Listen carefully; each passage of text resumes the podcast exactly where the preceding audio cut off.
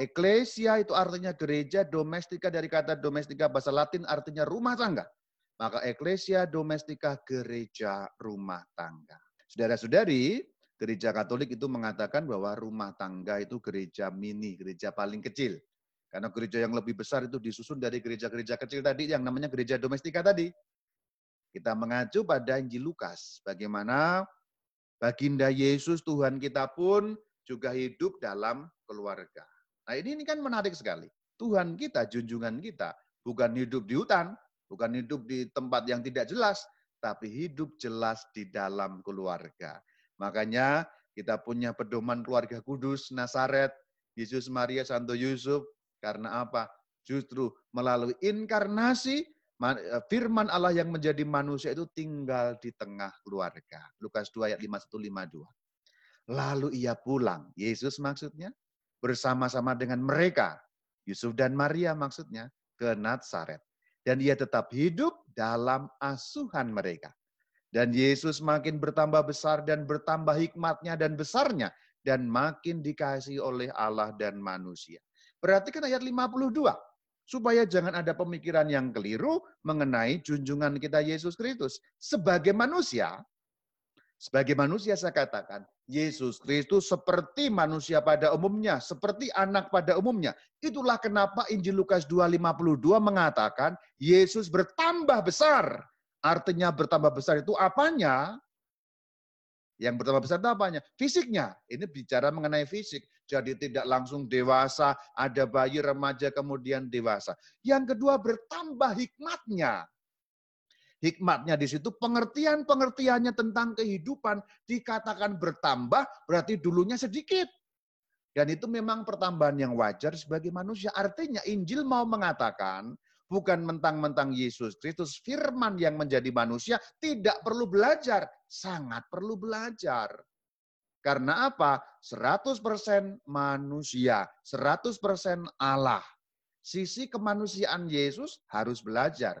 Meskipun dalam hal-hal tertentu nanti ketika membuat mujizat, kuasa Allah yang muncul. Namun sebagai manusia jelas, pernyataan Injil Lukas mengatakan Yesus bertambah. Artinya ada proses belajar.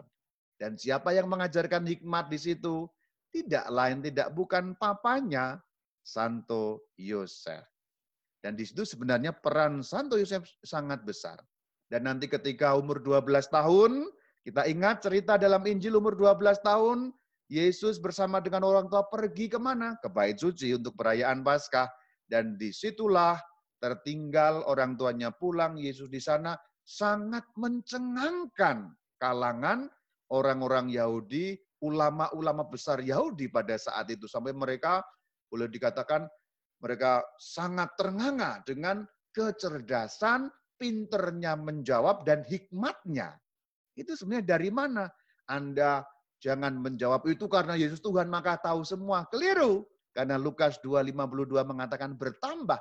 Berarti itu proses hasil belajar bersama dengan papanya Santo Yosef. Kita tahu dalam masyarakat Yahudi, anak itu belajar dari papahnya. Apa pun itu, belajar kehidupan. Jadi sebenarnya ada pewarisan kehidupan, pewarisan iman, pewarisan hikmat yang terjadi dalam keluarga suci Nasaret.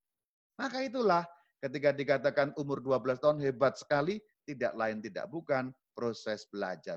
Dan nanti begitu umur 12 lewat, memasuki umur 13, artinya sudah lewat dari 12, orang Yahudi punya tradisi yang namanya bar mitzvah. Bar itu bahasa Aram artinya anak mitzvah, artinya hukum. Bar mitzvah anak hukum. Anak hukum, hukum mana yang dimaksud? Hukum Torat yang dimaksud. Artinya umur 12 tahun, orang tuanya harus mengajarkan sampai betul-betul dia mengerti mengenai Torat, sehingga umur 13 tahun ke atas, dia sanggup menjadi anak Torat, anak hukum menjadi bar mitzvah, memanggul tanggung jawab seperti orang dewasa pada umumnya. Jadi ini proses dalam dalam pewarisan iman orang Yahudi.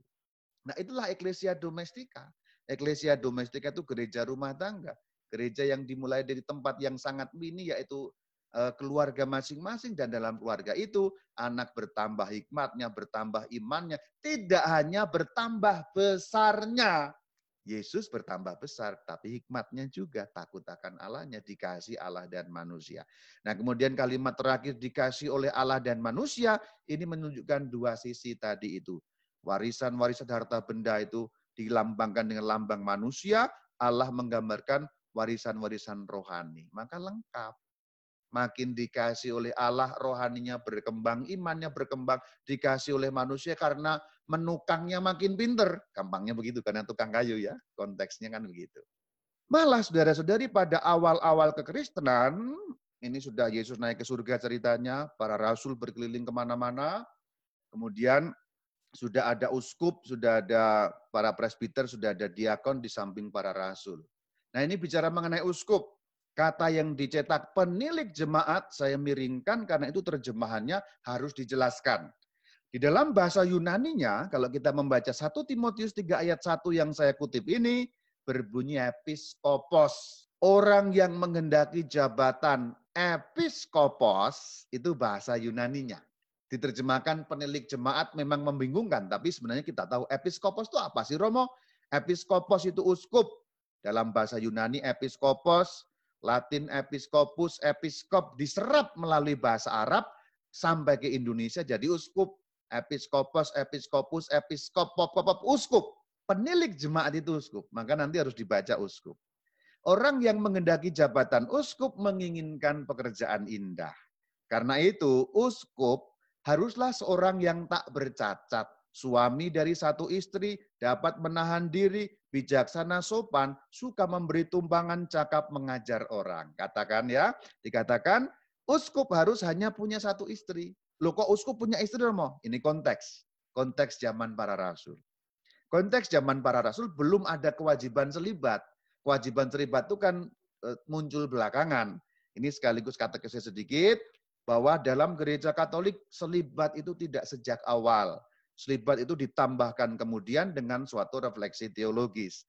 Tapi awal-awalnya ya beberapa rasul punya istri. Contohnya Rasul Petrus yang jelas punya istri. Lalu beberapa uskup punya istri.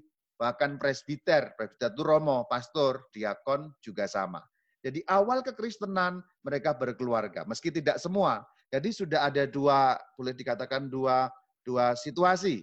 Contoh, Rasul Petrus beristri, Paulus tidak dan golongan uskup dan seterusnya itu pun ada yang beristri, ada yang tidak. Sudah ada boleh dikatakan dua-dua cara seperti itu dari zaman kuno. Nah, selibat itu kan baru zaman sekarang.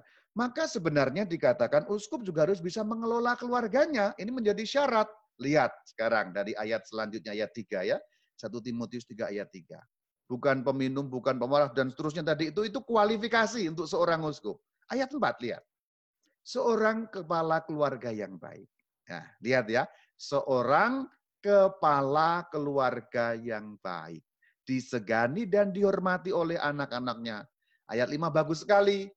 Jika seorang tidak tahu mengepalai keluarganya sendiri, bagaimana ia dapat mengurus jemaat Allah? Bagaimana dapat mengurus keluarga Allah yang lebih besar? Kalau orang yang jadi uskup tidak sanggup mengurus keluarganya sendiri. Ini menunjukkan apa? Ini menunjukkan bahwa pada abad-abad awal gereja Katolik diperhatikan sungguh latar belakang keluarga seorang uskup, apakah dia dapat mewariskan iman, pentingnya keluarga demi iman dijelaskan di sini. Uskup mengurusi iman, maka keluarganya harus baik. Kalau keluarganya baik nanti imannya berkembang. Kenapa? Karena untuk mewariskan iman itu datang dari keluarga. Nah ini ini saya menyampaikan ini supaya lebih luas pandangan kita dan konteksnya. Jadi kalau yang baru pernah dengar, oh dulu uskup menikah jangan kaget ya. Uskup awal-awal dulu ada yang menikah, itu biasa. Jangan kaget. Selibat atau tidak menikah itu ditambahkan di dalam perkembangan sejarah gereja. Tapi bukan ditambahkan ngawur, ada dasarnya juga.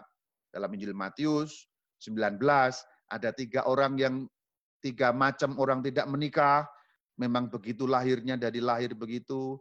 Nomor dua dibuat oleh orang lain. Nomor tiga karena demi kerajaan Allah. Nah itu ada. Nah, bukan soal ini sekarang pembahasannya ya. Saya hanya mau mengatakan bahwa pentingnya keluarga demi pewarisan iman. pentingnya keluarga demi iman tadi itu. Demikian juga diakan-diakan. Diakan itu diakon. Ini bukan pro diakon ini ya. Ini diakon. Diakon salah satu dari hierarki yang nomor tiga. Kan uskup, presbiter, diakon. Ya, ini diakon yang dimaksud itu. Haruslah orang terhormat dan seterusnya dan seterusnya. Ini sama ini ya. Jangan bercabang lidah dan seterusnya dan seterusnya. Orang dan seterusnya. Ini pokoknya kualifikasinya seperti itu. Nah, ayat 12. Dia akan haruslah suami dari satu istri. Maksudnya apa? Enggak berpoligami gitu loh maksudnya. Berarti berkeluarga juga dia akan pada waktu itu. Mengurus anak-anaknya dan keluarganya dengan baik. Ini menandakan gereja sejak awal menekankan pentingnya keluarga demi iman. Pentingnya keluarga demi pewarisan iman yang benar. Dan bagaimana pentingnya keluarga itu pun sangat terlihat dari keluarga Timotius. Dalam surat 2 Timotius 3 ayat 15. Ini kutipan yang selalu saya pakai untuk doa sebelum saya membaca Alkitab, kutipan ini. Kita lihat konteksnya. Sebelum cerita, sebelum ini saya cerita dulu. Timotius itu seorang episkop. Jadi yang dikirimi surat oleh Rasul Paulus di dalam Alkitab Perjanjian Baru itu, kalau kita membaca surat Timotius, itu sebenarnya Monsinyur Timotius loh, jangan macam-macam itu. Jangan Timotimo Timotimo aja. Itu tuh orang terhormat dalam arti beliau seorang episkopos. Kita harus ingat konteksnya. Rasul Paulus mengirimi surat kepada Timotius, jadi seorang rasul berkirim surat kepada seorang uskup pada waktu itu. Ini dikatakan kepada uskup Timotius. Ingatlah juga bahwa dari kecil engkau, engkaunya siapa? Timotius sudah mengenal kitab suci yang dapat memberi hikmat kepadamu dan menuntun engkau kepada keselamatan oleh iman kepada Kristus Yesus. Jadi di sini diingatkan dan dipuji oleh Rasul Paulus bahwa Uskup Timotius sudah mengenal kitab suci dari kapan? Dari dari kecil. Artinya apa? Artinya penting sekali keluarga Timotius ini membuat Timotius kecil mengenal kitab suci dan diulangi oleh Rasul Paulus dengan suatu penekanan dari kecil engkau Bapak Uskup sudah kenal kitab suci. Oh iya ya, saya dari kecil sudah kenal kitab suci. Siapa yang ngajarin? Orang tuanya tentu saja, keluarganya tentu saja. Ayat ini membawa suatu insinuasi bahwa Uskup Timotius ini memang datang dari keluarga yang baik tadi, sebagaimana tadi yang dipersyaratkan, maka dari keluarga yang baik, kemudian datang seorang tokoh besar yaitu Timotius yang memimpin umat Tuhan sebagai seorang uskup. Maka kita bisa kembali ke depan tadi itu, kepada Amsal tadi. Ini nyambung lagi kepada Amsal. Ayo masih ingat enggak Rema yang tadi itu? Ayo ingat enggak?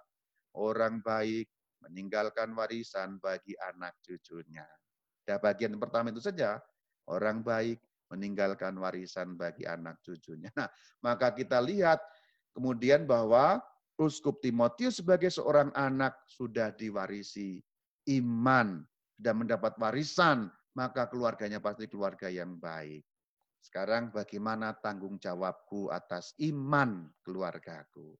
Sekarang kata-kata katekismus. Dalam KGK 2204, 2204. Keluarga Kristen, stop saya stop dulu. Kalau mendengar kata Kristen itu bukan protestan ya. Jangan salah paham gitu maksudnya. Karena orang Indonesia itu sering salah paham kalau ngomong Kristen. Kristen itu kita. Kita ini Kristen loh ya. Kristen Katolik. Kalau yang di sana itu Kristen Protestan. Hanya memang kalau istilah kenegaraan memang Kristen itu untuk Protestan. Tapi itu salah kaprah namanya. Jadi keluarga Kristen itu menunjuk pada kita. 2204.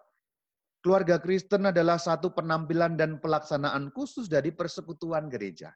Karena itu, ia dapat dan harus dinamakan juga gereja rumah tangga. Nah, itu ya. Ia adalah persekutuan iman, harapan, dan kasih. Seperti yang telah dicantumkan di dalam perjanjian baru. Ia memainkan peranan khusus di dalam gereja. Kenapa kok khusus tadi itu loh saudara-saudari?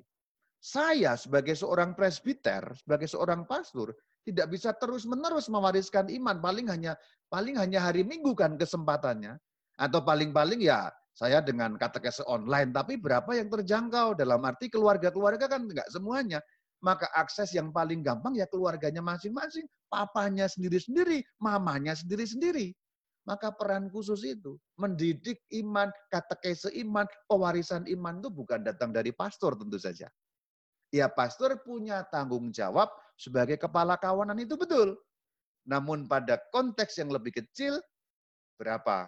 Pastor kalau menjangkau seluruh keluarga kan tidak mungkin. 24 jam Anda bersama dengan anak-anak Anda, kan begitu.